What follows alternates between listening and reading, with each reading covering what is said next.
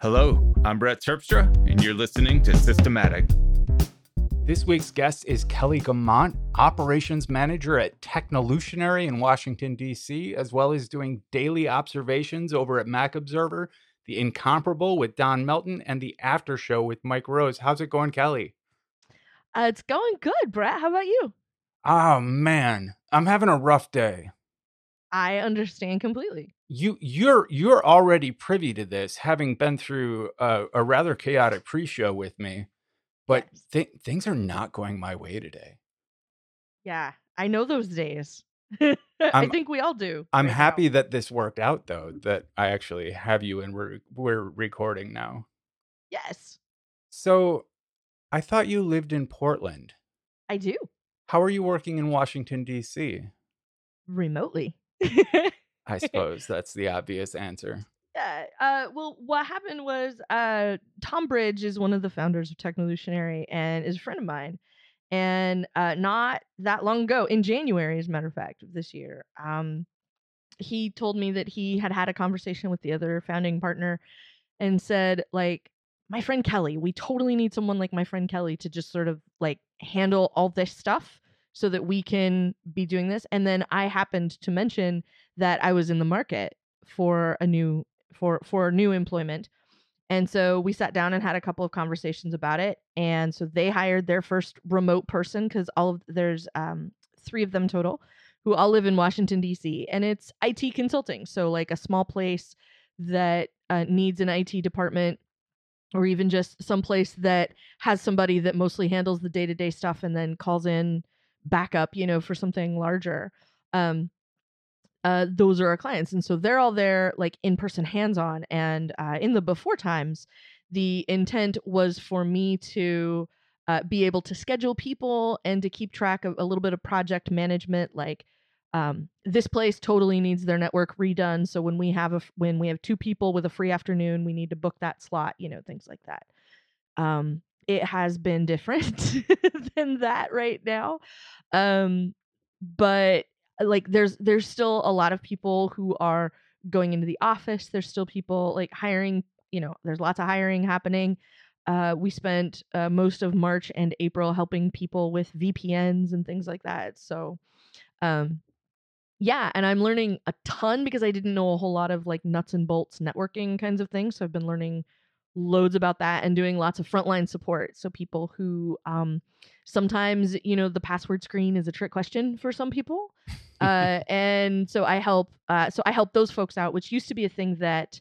Uh, they had to do like in the car like i can return phone calls while i'm driving from one client to another client and you know everybody kind of has to wait until i'm done you know and in the car again before i can actually try and help anyone so um i end up sort of being home base for all of that Yeah. So I feel like operations manager is a job title that probably means something entirely different depending on where you're working. that's so, true it, in your case, it sounds like it has some aspects of project manager. What exactly would you say your uh kind of what does the job title mean for you? Uh, well, for me, it's sort of, uh, at least initially, again, uh, it was day to day operations. So it was where is everybody? If something happens, who's going to be the available person that I can get to deploy to some sort of, you know, um, unplanned outage, So unscheduled outage, you know, that kind of thing. Yeah. So a little bit of dispatch. Um, a little bit of being able to route the right the right things to the right people. So um, I have a work phone, and my work phone is part of uh, I think it's called a ring pool. So if somebody calls the main number at Technolutionary, there's a chance my phone will ring, and I'll pick it up and answer it. And you know, who is that person? What do they need? Um, handling sort of incoming email and uh, tickets that come from our automated system about uh, something weird is going on with your hard drive, or you haven't backed up to you know Crash Plan or Time Machine or Backblaze or something in whatever amount of time we've set, you know, for that particular organization, things like that. So So you're also doing like actual tech support too then? yes, I do. A, yes, I do a lot of tech support, and I do a lot of um, like helping folks with projects. Like if somebody decides they want to migrate from their old email system to a new email system, you know, whether it's to Microsoft Office or away from Microsoft Office or get everybody upgraded from whatever version of Mac OS they're on is a project I'm in the midst of now and things like that. So Yeah, you Yeah. you're upgrading yourself right now. Uh, well, my my own computer only just went to Catalina. I was on Mojave for a long time. Um, you mentioned I do a podcast with Don Melton, and uh, Don's stance is Gramps don't beta, and I think I might have caught a little bit of uh, Gramps don't beta from him. Yeah, but Uh, but Catalina so hasn't been sort of in left it. beta for a year. Well, they shipped it, okay, but we know it was in beta till like Christmas at least, and then after that, I just never got around to it. So uh, it's done now. for for the record, I am not running Big Sur on my production machine yet, Oh yeah, no, which is gonna be a whole thing. oh yes. Marked sure. marked my my main source of income, my Mm-hmm. application marked. Uh, its PDF export breaks on Big Sur, and the solution is to do a complete rewrite of marked Oh, that will then only work on Big Sur. on Big Sur. So really, I'm look at de- looking at developing two entirely separate applications and also trying to oh, get. NV Ultra out. And I'm losing a lot of sleep right now over this. And I can imagine that that's only going to increase because Apple just announced an event for next Tuesday. Yeah, yeah. No, I'm And- I'm screwed. There's no way I get a. There's I no way I get a full rewrite done by then anyway. No. But I imagine part of that is going to be here's Big Sur, whatever date they slap on it, whether it's the next day or not. Yeah. You know, it's I'm I'm hoping that will be part of the one more thing. So Yeah, yeah. That's so. That's that's my life right now. Um, well, I do a podcast five days a week. And so to me, like my audio setup is sort of it's not that it's fragile, it's just that I don't have a lot of patience to necessarily sit down and mess with everything sort of over again, which is part of where my anxiety came from with Catalina because um I just didn't want to break anything was really what it was. And I am often not as much as as uh, your friend of mine, Victor Agreda Jr. has this happen to him, but I'm one of those people that like if something weird is gonna happen, it's gonna happen to me. Like you know, all I did was upgrade my operating system, but now every time I turn my computer on, the screen is purple, you know, or whatever. Like there's always some weird thing, and I will end up with that. And I didn't want to mess up my audio setup, so that was part of my inertia. Was just everything works. Why should I go like kick a bunch of it over and just hope that it all stays up? I have the opposite problem where like nothing bad usually happens to me unless I really push my luck. yes. and like to the extent where people will tell me about the weird things that are happening to them and just by explaining them to me the problem goes away or by having me Ah. sit next to their phone while they show me what's wrong it Mhm. just stops happening i'm magical we call that technician proximity syndrome. yeah. yeah yeah. i guess i'm a technician There you go. I'm not. Networking, like the idea of learning networking, networking is the biggest mystery to me. It's a mystery to me too. It's a mystery to people who are network administrators. So I feel a little bit better, you know, in that respect. There is a lot Uh, of black yeah. magic involved. There is. There really is. Yeah. I'm with you on that 100%. Every every time I every time I every time I pitch a uh, a networking question to like Twitter, the responses I get back are half gibberish to me. Did Yeah. you check your packet rate at the loop back? And I d- d- mesh Yeah. networking, yeah. I I can't even translate half of the advice I get. Yeah, I I have some networking knowledge only because uh Mr. Kelly used to be a Windows user for a lot of years. And so in order for anything to work for both his machine and mine, I sort of had to be the one who knew how to make it work. So um I have a bunch of sort of accidental network administration that I've Sure. done through my life just to make sure that you know his computer and mine will both work with that. And this goes back to like gosh, it'd be Mac OS 9 like Mhm. pre Mac OS 10 days when uh, trying to get everything to work together on the same network, you know, was a pain in the neck, or um, having to write config files by hand just to make sure that the printer would print for both machines, you know, and things like that. So um, I have a a a little bit of out of necessity sort of network knowledge, and uh, part of that uh, now comes from uh, home, smart home, home kit, Internet of Things sorts of devices that uh, we continue to bring home and hook up to my network. Totally. Um, so you were you were gonna speak at the MacStock that didn't happen this year. I was. Um, I had a talk all planned out. the theme was play, which was a tough one for me because Yes. the things that I consider play are they don't translate for other people. Like like I like to write regular expressions. For me that's it's it's it's that's fun. It's it's a puzzle to solve. Um but it's hard to like say that to a group of people. So I had to like search really hard. I ended up picking a topic around like automation, home automation because that Uh-huh. that is uh, unless you take it very seriously, that's all play. We're all just kids having fun with making lights turn on and off. But oh, um, for sure.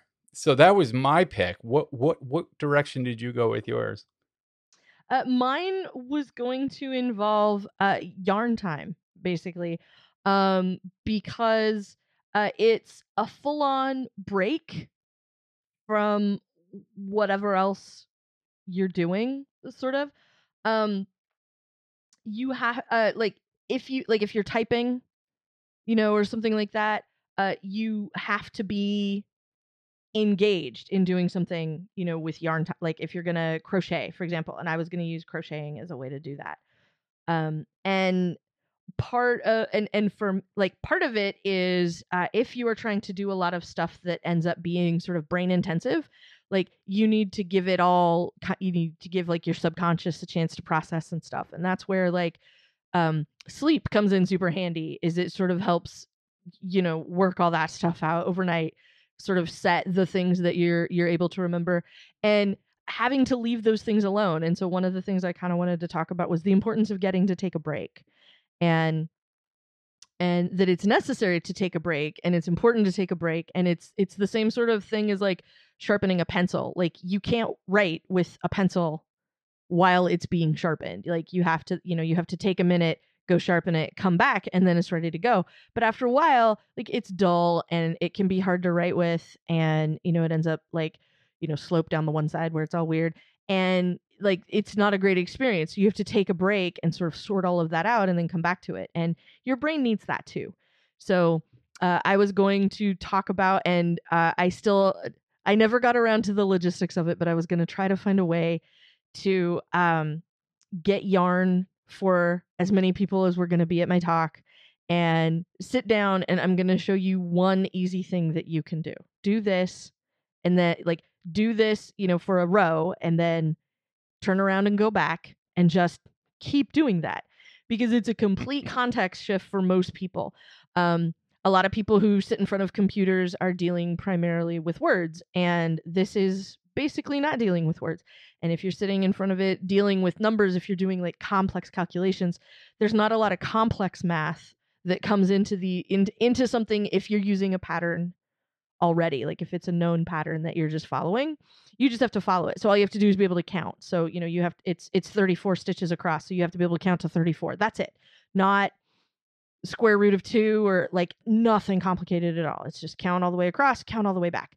And just showing like a very easy way to make that happen and another thing that's nice about it is uh there've been there's science behind taking a break and there's science behind uh, like knitting while you listen to a video, you know, a, a, web video while you're taking a class, or knit while you sit in a meeting. And there's proof there's proof that like retention is higher and it's a little easier if you've got this other thing sort of low key distracting uh, the very distractible part of your brain because you're knitting or you're crocheting while you're listening to someone talk. That doesn't mean you're not listening to them. It just means that like the part of your brain that would normally be veering off in some other direction is consumed with did I make it all the way across? You I know, know now I have to chain one and turn and come back. yeah, I know that's true of ADHD people, the uh the need to fidget while absorbing information. Is that true of Yes. everybody? Um, I think it's true of a lot more people than just ADHD people. I don't know if it's like 100% neurotypical people It or must not, be. but it's it definitely helps to have that other thing to do. I mean, we've seen like I mean, I know you and I have seen so many sort of fidgetous toys that have gone by. You know, there's spinners, there's the little cubes, like the one I'm looking at right here on my desk that has like each each side has a different thing that you can push or Yeah. pull on or Yeah. whatever. I have one. Um Yeah. yeah. And I think, you know, so there there's you know, there's something to that and part of the nice thing about this about having this as a hobby because I uh I aspire to knit. I'm not very good at knitting. Um but I aspire to knit and crochet. And one of the things that I like about it is that there's something to show for the hour that I spent sort of goofing off or whatever Yeah. um and I, I i like that piece of it and another thing i like about it is that um there are so many things out there especially now like just in the you know in the last 10 years or so as more people who are nerds or whatever um you know whatever you want to pick if you're a nerd or a geek or you super belong to some fandom like a lot of those folks intersect with yarn in some way so like right now something that i'm doing is from a kit that i got last year for christmas called star wars crochet and i'm crocheting uh, yoda out of this little book. It came with it was a book and it came with some yarn and some stuffing to make um adorable little star wars guys and so i'm crocheting adorable little star wars guys right now. Um and and so there's lots of fandoms out there. Like i've seen this same company makes kits for like marvel characters and there's wizard of oz and there's like um the frosty the snowman and rudolph christmas specials. Uh you can get those characters and it's all in this little prefabbed kit. Uh and then there's all kinds of other stuff like you can knit i have done this actually um you can knit uh, one of the scarves from harry potter for whatever house it is that you prefer. Um there's lots of other uh, sort of yarn craft around other sorts of fandoms as well so there's a lot of things that that give you an opportunity to also sort of continue to be part of whatever fandom it is that you like. So like i've got a couple doctor who patterns i've got some star trek patterns i've got more star wars patterns. Um, there's lots of stuff out there that you can also still be sort of enjoying whatever thing it is that you like to enjoy while you're doing it. So Yeah. like I sat and worked on my on crocheting my little Yoda guy uh, while I watched The Mandalorian last Friday. so, So Yeah. my interest in I, I I do not knit or crochet. Uh, I can't believe that between Elle and I this hasn't happened. well, I- yeah, I was gonna say you, you know my girlfriend Elle, and she is she's become quite the uh, knitter and crocheter, and I always Yeah. mix the two up, and she always corrects me. It's crochet, no, it's knitting. Um, and Here's how you tell: crocheting is one stick. Right, Knitting but, takes both hands. but when I look at the finished product, I can't always tell. Oh, that was crocheted or that was knit. Like I, look, look. You have to look close, but if there's V's, it's knitting. Okay. Also, I don't care. Um, but I, um, I, she, she, she is convinced that if I sat down and did what you just described doing with the MacStock audience, if I just knit a row Mhm. and and began to feel the just kind of the rhythm and the pattern, that Yeah. I would get into it, and next thing I know, I'd be I'd be knitting clothing and, and all It's kinds so of stuff. nice. It is. Well, she and is. She's made me stuff that I love. Like my favorite hat in the world is one she made for me last year, and Mhm. it is the coolest looking, best feeling hat I've ever owned. And yeah, I would like to make stuff that that that was that cool. But Mhm. Also, I like to play games on my iPhone, Yeah, I do too. and that tends to like all the time she spends knitting which you like w- w- we, we do it while we watch TV. Yep. She do knits I. while while we watch TV and I I have to tell if things happen on screen that are visual only Like Uh-huh. if if the character s- reads something on a sign but there's no audio to go with it, I will usually like I'll be her uh kind of like audio subtitles and I'll the audio description. Yeah. describe what's happening on screen. Um but in the meantime, like at, with my ADHD, it's hard for me to just sit and focus on the TV show. So I'm always fidgeting and I have an array Yeah. of fidget toys, but I, it's so addictive to play iPhone games while watching TV. Maybe knitting is. is a solution to iPhone addiction. I think it it can be at least like for me, it's one of the things that I have used to try and cut down on the time that I spend goofing off in iPhone games. Hmm. And so because I sort of think about like I could be, you know, I could be knitting something or I could be uh working on, you know, whatever that is cuz I also like really useful stuff. Like that's the other piece of it.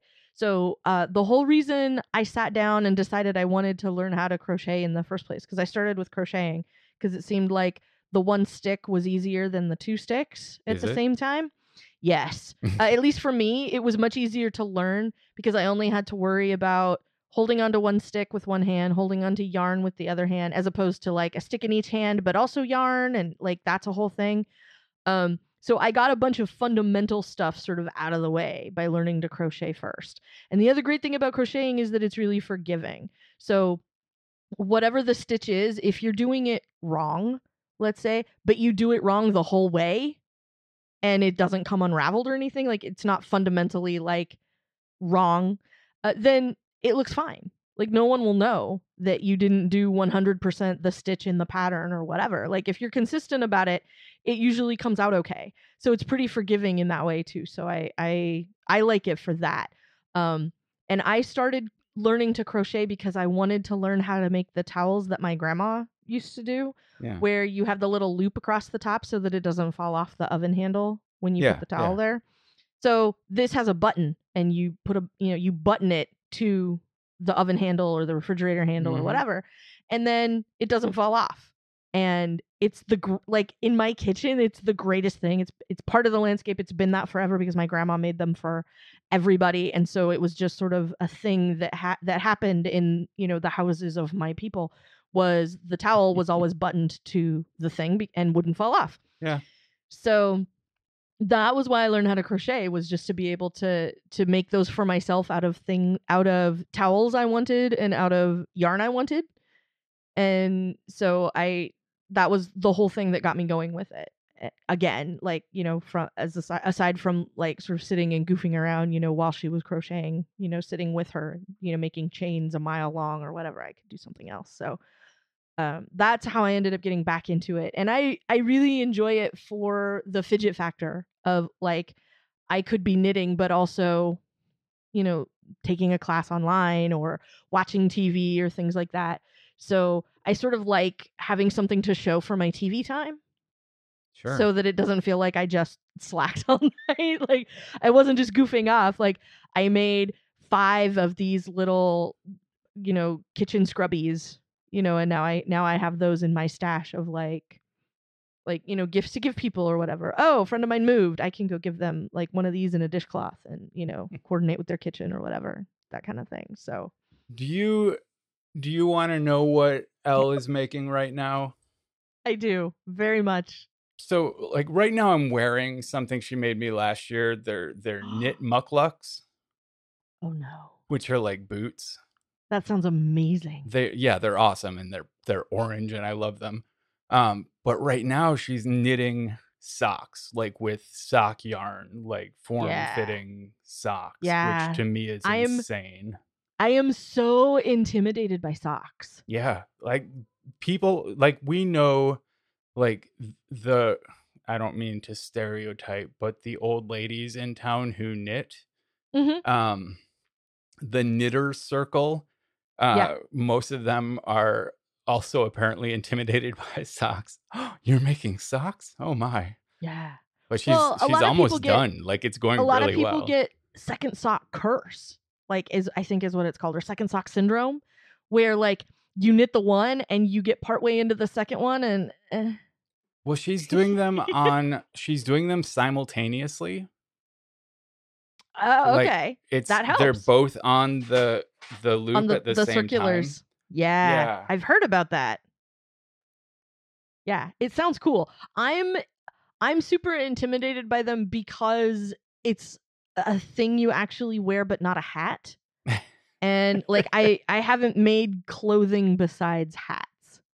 You've never so made a I've scarf? done Oh, I made a scarf. I've made a couple of scarves. Um, but otherwise it's most like most of what I've made has just been hats. And like scarves, scarves like if it's a little short, oh well. If it's a little wide, oh well. It's not like you can't wear it because it's just Right. a scarf. So yeah, that was actually the first thing I ever sat down and knit was uh, my my uh, Gryffindor scarf, and because I looked at the pattern and went, okay, I don't think switching colors would be that hard. Uh, and it says you just do this spiral forever, so it's a tube scarf. Um, and then I discovered when I went to buy all the yarn, I took my pattern with me and went to the yarn shop. Said, "Hi, I want to make this in these colors. Can you help me?" And it turned out to be a thousand yards of yarn, Wow, and that's a lot of yarn. that's that's like a thousand yards. it's like a thousand yards of yarn and that's what i did and that, so that was my first project um i knit a lot of dishcloths after that to sort of make up for it because the other great thing about some projects is like most people have multiple projects going on at, at the same time. Um, and part of the reason for that is because if you do let's say a dishcloth and you use a stitch that's that's taller then even if all you do is sit down and do and crochet one row across you've made progress. It's like Yeah. an inch and a half longer than it was when you started. And that's like that can be even just like 10 or 15 minutes worth of i'm going to sit down and double crochet across here.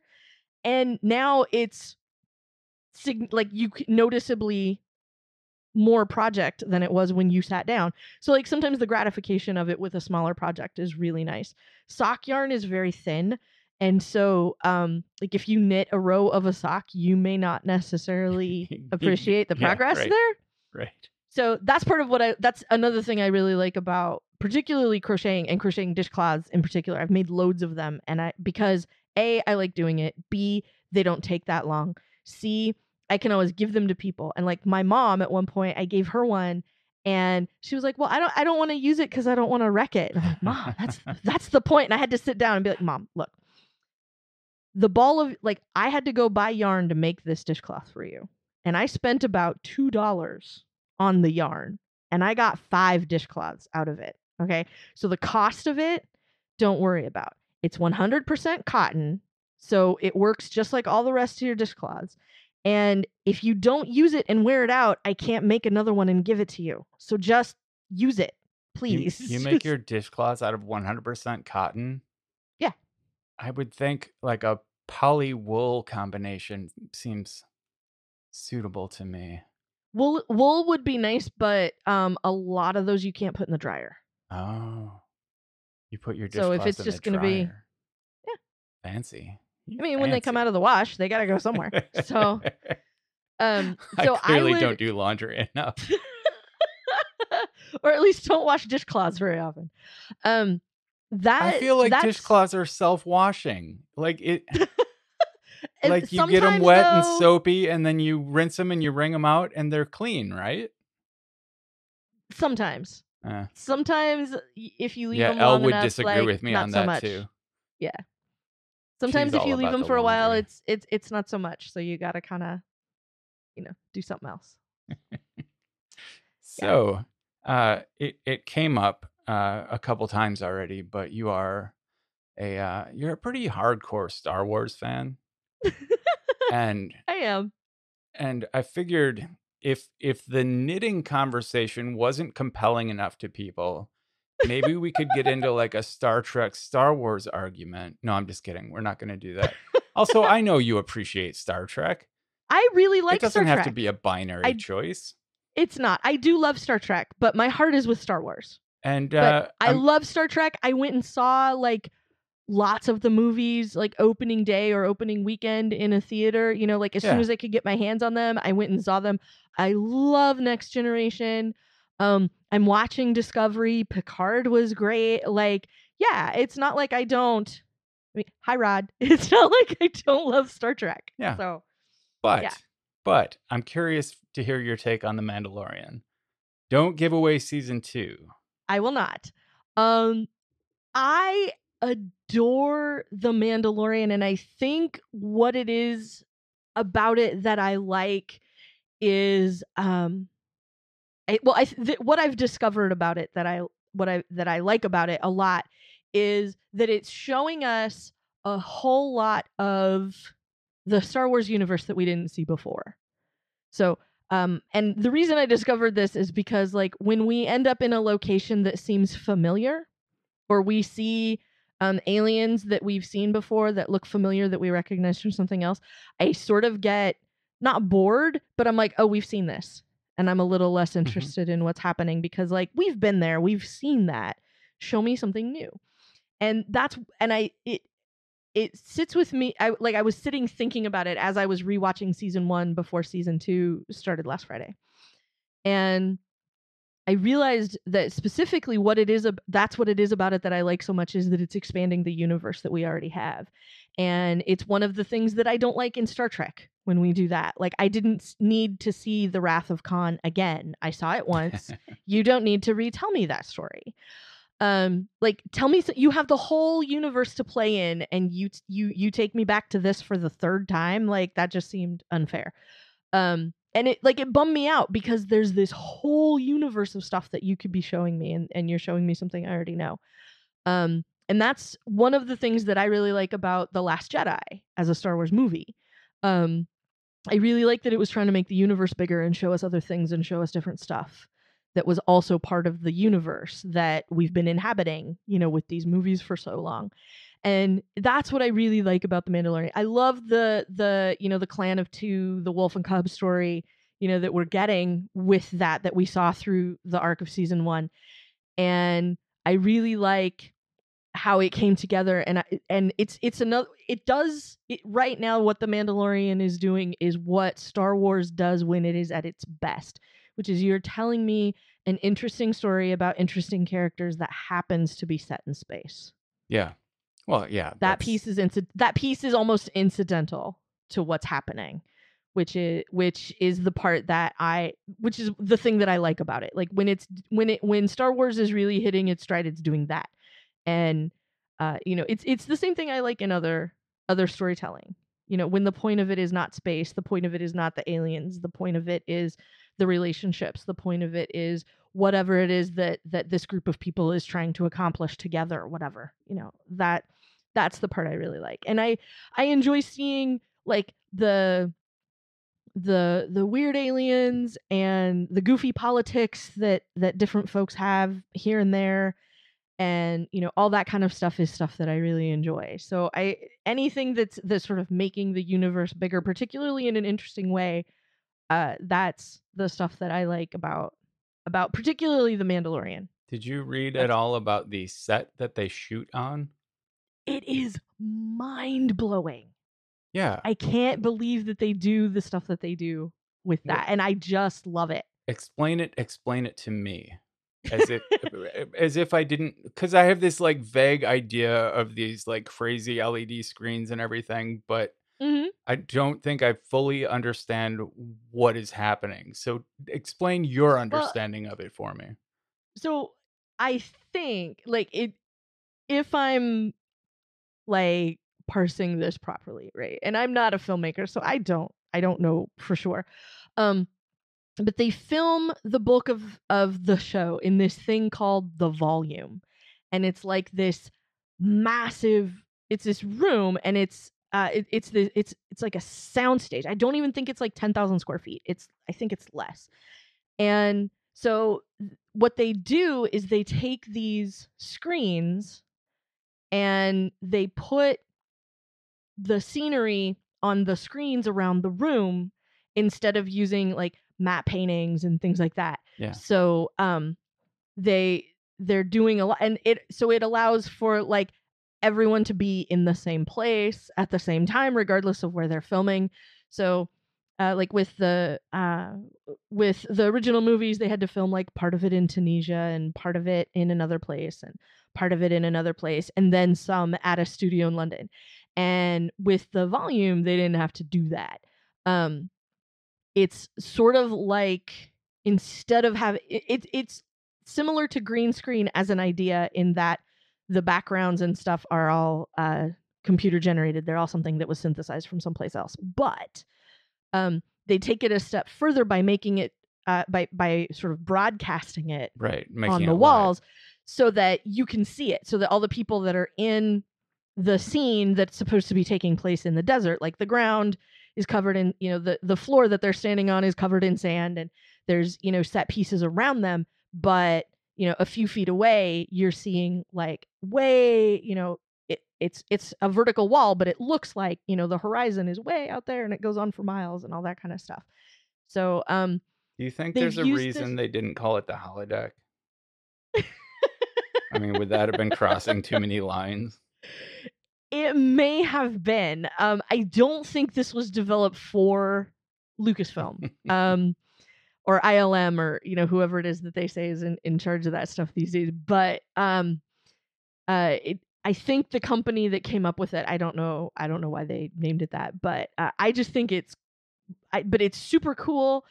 Um, if you have Disney Plus and are watching The Mandalorian, they did this um additional series alongside of it called like the Disney Gallery, I think, something like that, and they talk more about the Mandalorian and like how the story came to be and that sort of stuff. And there's one episode that just deals with like the logistics of filming in this space. Yeah. And it's really cool to get a chance to watch.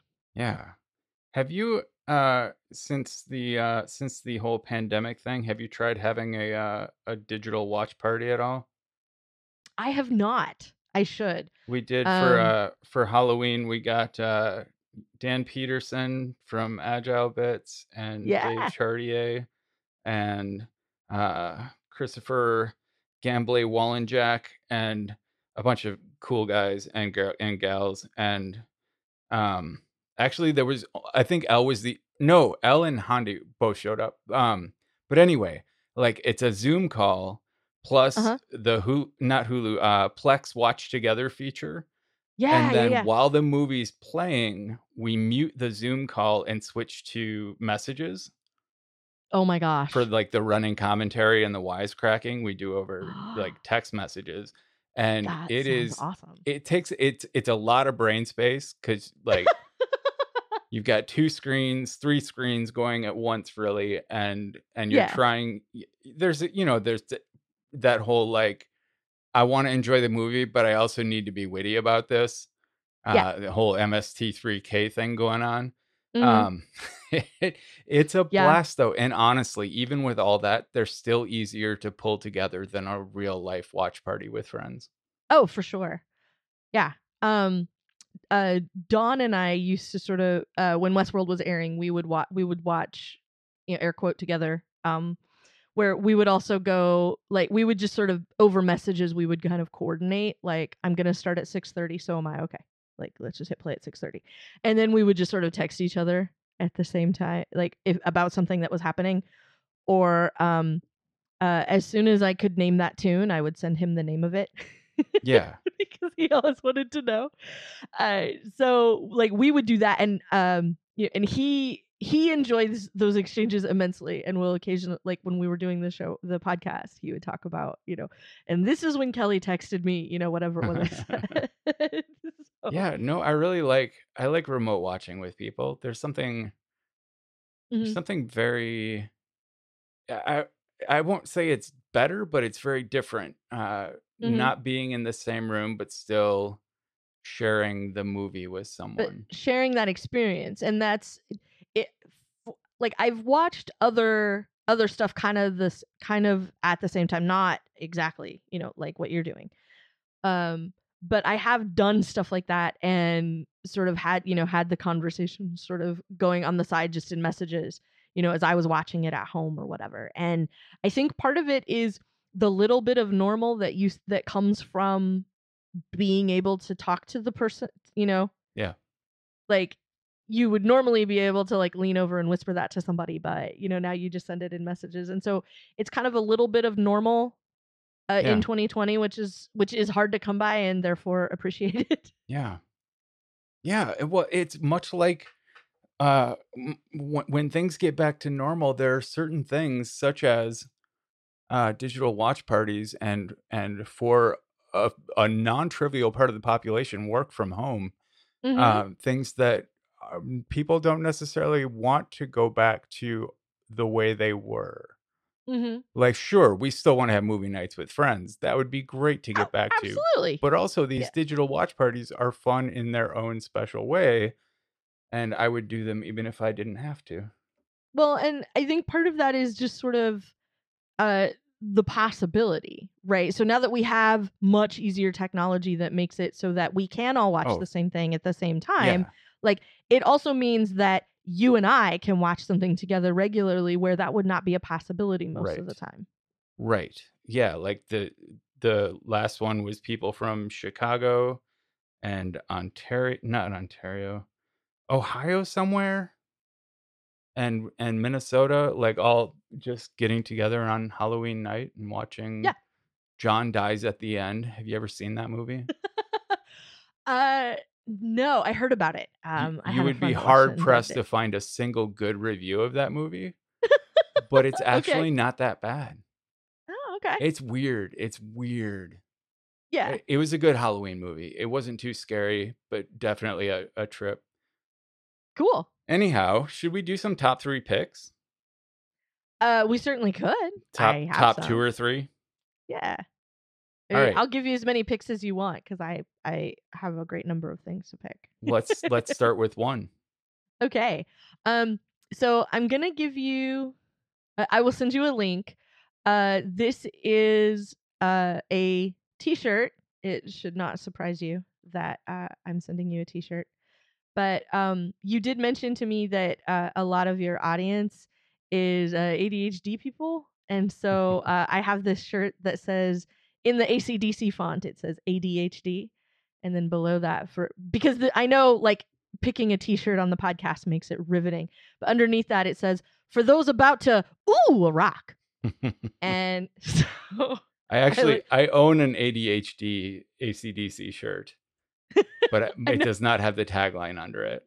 That's why I thought you would dig this. Uh, so uh, this the the shop uh, that makes these shirts is uh, a friend of mine. His name is Eric. Hi, Eric. And um, uh, he has some other shirts too. He has a, a Fett Lives T-shirt that he's been selling forever for people who uh, disbelieve that sequence on Tatooine at the end of it. You know, they're in the middle of Return of the Jedi. um, and he's got uh, he sells one that says "Bring Your Rey Game," which I love very much. Um, and it might be because I said I just all I want in life is a shirt that says this, and so he made one. Uh, and then he's got uh so, some other ones too. I have one for uh, Rey's Salvage uh, that says "Now accepting Portion Pal." Um, there's a, there's just like some fun sort of goofy Star Warsy shirts there that I really enjoy. So um, there's some of those. So that's uh, that's my first pick is a clever T-shirt. I So- saw I saw a welcome mat the other day that in the AD in the ACDC font it just said without any context it just said for those about to knock. I like that. Yeah, it was good. That's a good one. Yeah. All right, hit me with another one. Okay. Uh so I have uh this is a pick that I have like I said I don't remember if we were recording or not when I said this, but uh I'm always looking to optimize and I want like whatever whatever it is I'm doing, I want it to be as convenient as possible when I'm trying to get it done. So, um, one thing that I have found lately is that I've been I've taken to uh, wearing my Apple Watch 24/7 basically. Um, because I wear it for sleep tracking Yeah. and uh, for the alarm because my alarm goes off half an hour before Mr. Kelly's alarm goes off. So it feels like having it tap me on the arm is a little bit nicer than just having it blare 30 minutes Totally. before he needs to be out of bed. So um, I've started doing that. So it means that um, I've been looking for a way to uh, charge my device and charge my you know, charge all of my devices basically. And I found this particular uh, charging station, I guess. Um, so it's got the it's all wireless charging. It's got an upright place to set your phone, and uh, the base for that uh, is just another Qi charger. It'll charge headphones like your um, I have like three sets of headphones right now that do wireless charging, and all of them charge on this uh, wireless pad kind of in the back. And then the top of the the top of the place that holds the phone sort of folds back to be um, flat so that it's horizontal. Yeah. And it's got another Qi charger there that you put your watch on. So this will charge three things at the same time for only slightly more than the space of a regular sort of upright charger if you have a wireless charger that holds your phone upright like on your desk or whatever. Um so I found this because I went looking for one because I saw a couple that looked kind of interesting but kind of big. And this isn't that much bigger than the the wireless upright charger that I already own that I have on my nightstand. So I have this one on my desk. And uh, I have it there to because I like first thing in the morning when I first get into work, I will usually start. Uh, I will charge my watch for a while then, and then I'll charge it uh, for a while later like during other stuff during the day. So I get a couple of good opportunities to make sure it's full. And it's an easy way to charge my work phone and kind of have a place for my work phone to live. Like Yeah. If I'm not carrying it around, it can just sit right there. And then I always have a place to charge my headphones. And so um, I have found that super duper handy. I like that one a lot. Yeah. I just uh I put little stand-up watch chargers all over my house cuz I also use it for sleep tracking and I use it for workout tracking. But then there's Mhm. all this time in between where I'm really just checking the weather or the time on occasion. Um yeah. and that and so uh, just here and there I'll just find half an hour to just leave it on the whatever dock is near where I'm sitting. Um Mhm. uh, I I yeah, it's it's a weird charging schedule. Also, the battery lasts for like uh, I would say 2 days at a time on this watch I've had for a couple years now. Uh it's bizarre. I was going to ask which one you have. It's a Series 3. Oh, nice. got bizarrely long battery life for its Yeah. for its age. But uh I have a four, and I, I, I basically don't have don't have trouble if I can get two good stretches of time on the charger in a day, and I mean like less than an hour. If I can get two good stretches, I'm solid. Yeah. So, yeah.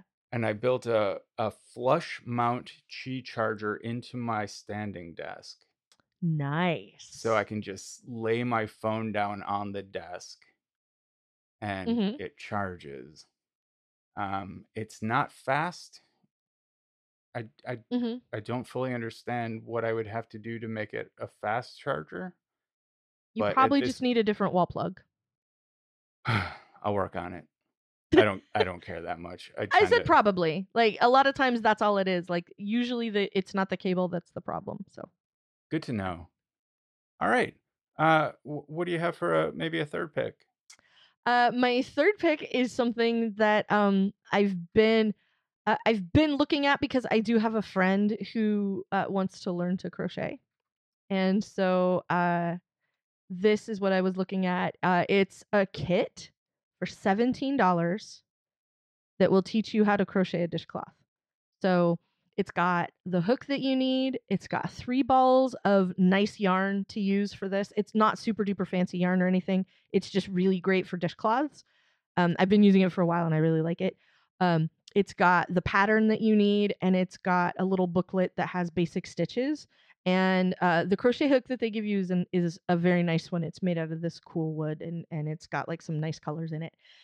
And um, and like I said before, like a dishcloth is an easy way to make progress.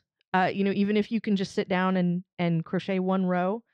Uh, I've you know, and, and I use like I kind of always have some very small project going so that even if I can just make one lap, I feel a little better about whatever it is. Or, you know, if I just need to get out of my head for a little while, I can take 15 minutes and go crochet a row or two and be and be done and sort of context shift from whatever it was I was doing before and get out of my head and quit overthinking something.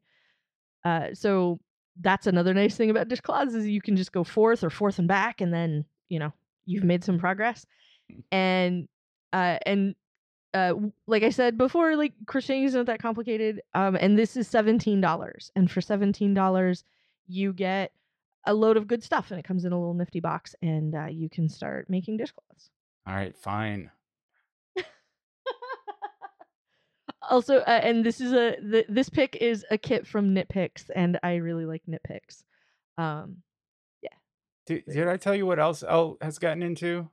no she into spinning, like making her own yarn. Yeah. Crazy.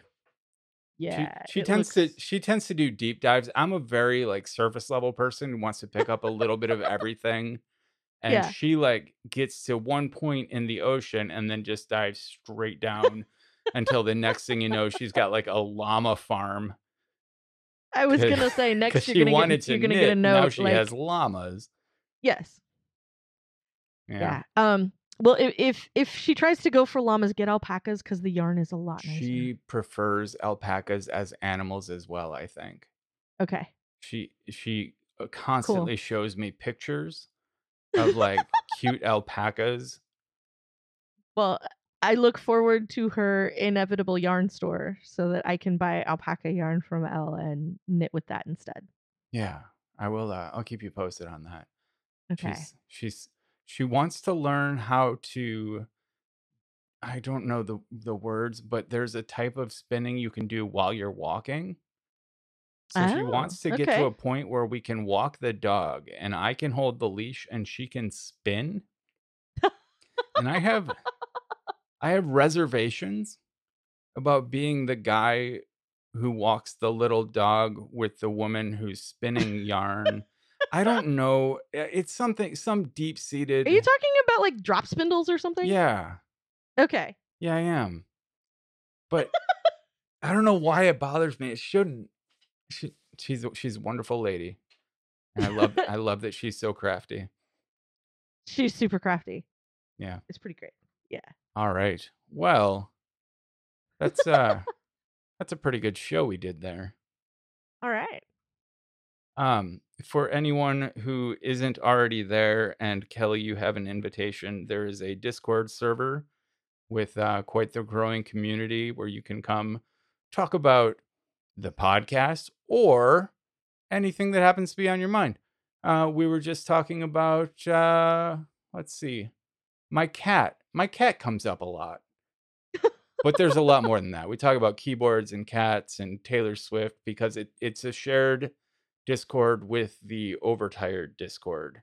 And they have Ah, separate okay. chat channels within the Discord. But there's also a Taylor Swift disco audio channel that I will on occasion play music in. And I'll be honest, it has been a lot more punk rock than Taylor Swift hmm. because nobody's in there listening to it. And I'm not going to spend Taylor Swift just for nobody. I sort of enjoy that. I, I'm glad to know that there's punk rock happening. That makes me happy. Yes. All right. Well, tell Kelly, tell people where they can find you. Okay. Um you can find me five mornings a week over at macobserver.com where I host the Mac Observer Daily Observations podcast.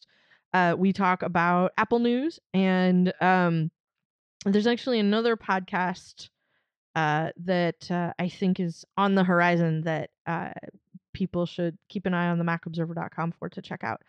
Um, I'm also doing an episode while we're talking Mac Observer. I will be on an episode of Background Mode with John Martellaro uh, in the coming weeks. I don't remember exactly when that's going to go live.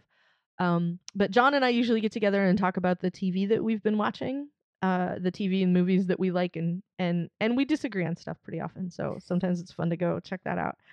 Um, you can also find me over at The Incomparable, where my show with Don Melton is called Greetings from the Uncanny Valley. We talk about Westworld.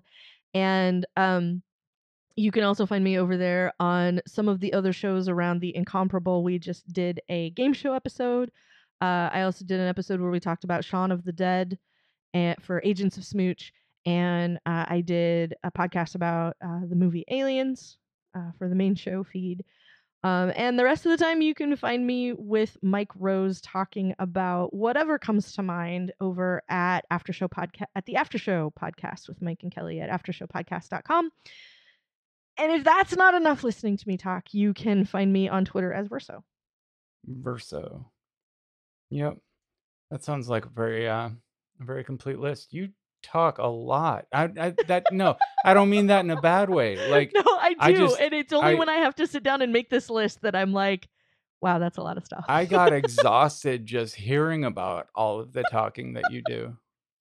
Well, the Westworld podcast generally is only on while Westworld is airing, so we're not doing. That's sort of on hiatus right now. Yeah, but one of your So- you do five days a week on. Yeah, no. Yeah, I do. it's that's very impressive what you do, and and you have a day job. I do. Yeah. That's crazy. So that's that's sort of my lunch hour every day. Um, uh, even though it's nine a.m. Uh, because I keep East Coast office hours. Um, so I spend my lunch hour. Uh, we get together over at Mac Observer. We have our, our morning meeting and uh, chat about whatever it is, and then we go record the podcast and I post it, and then I go back and work for the afternoon.